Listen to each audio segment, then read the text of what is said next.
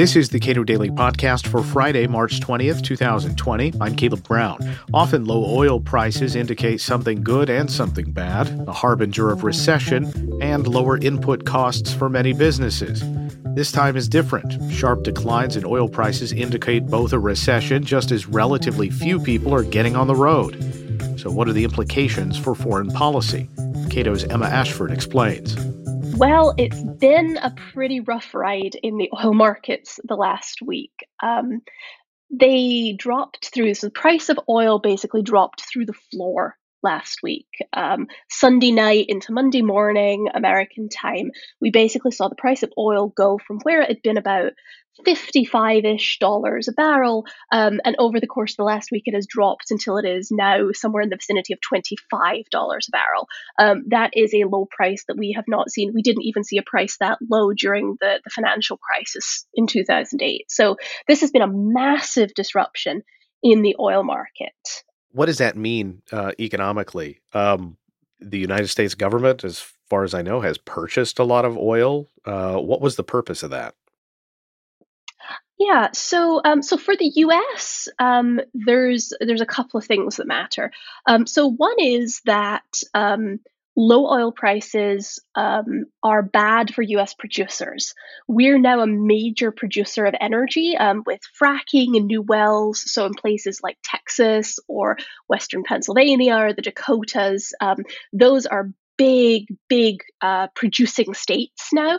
Um, and that's been part of sort of America's energy resurgence that's happened in the last few years, part of our economic resurgence actually in the last few years.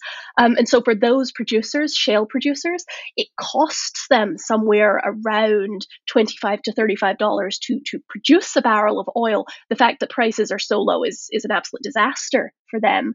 Um, and then there's sort of historically oil prices are actually typically good for American consumers. So um, if the price of gas is low, you go, you fill up your car, you buy more stuff, etc., etc.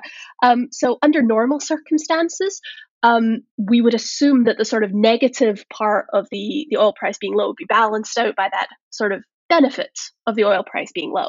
Um, but really, we're in a very strange and unprecedented situation here. Um, everybody is sheltering in place in their house.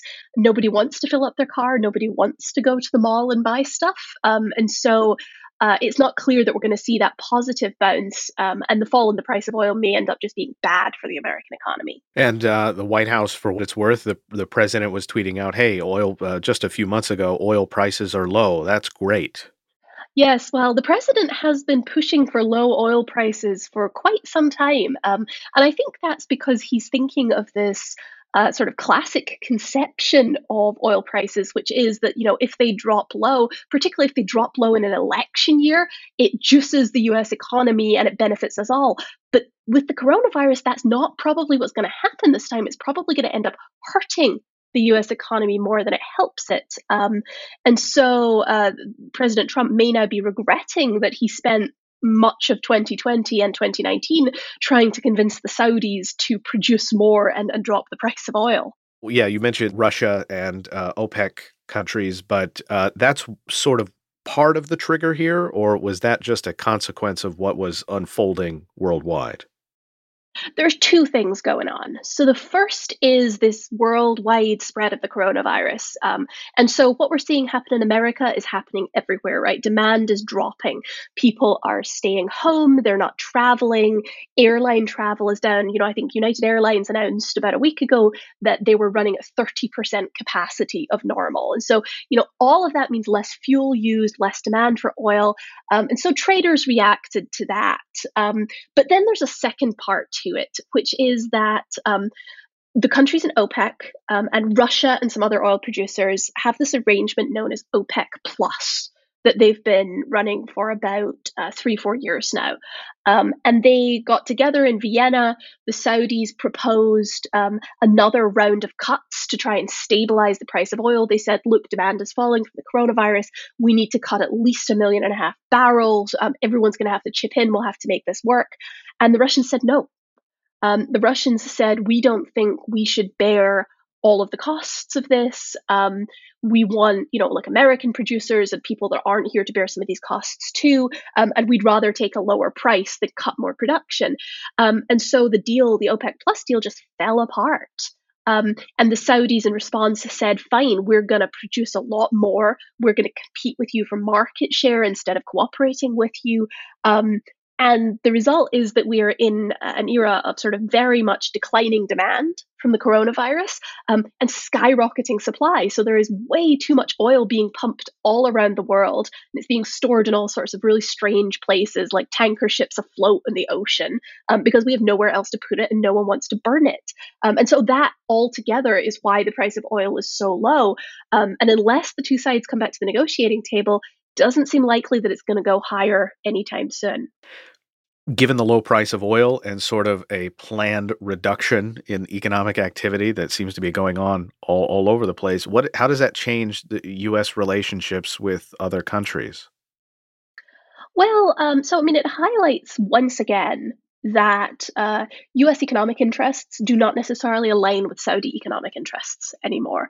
Um, so we saw this in 2014 um, when the Saudis um, made this arrangement with the Russians, and they all agreed that they would sort of pump more. Um, they were trying to basically put, put American shale producers out of business in the hopes that you know maybe if Saudi took sort of a temporary economic hit at that point with low prices, they could survive. The shale producers would go out of business, um, and then the Saudis would sort of have the market to themselves again. It didn't work then, obviously.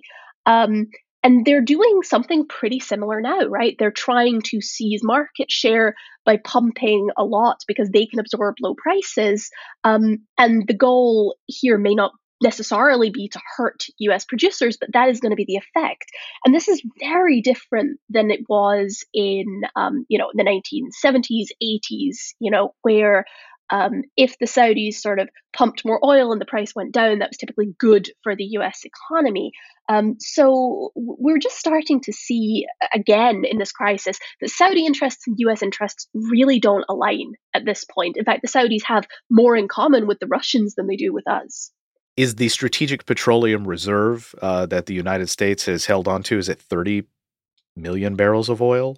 Um, uh, is that rendered irrelevant or pointless, or uh, is it a wait and see?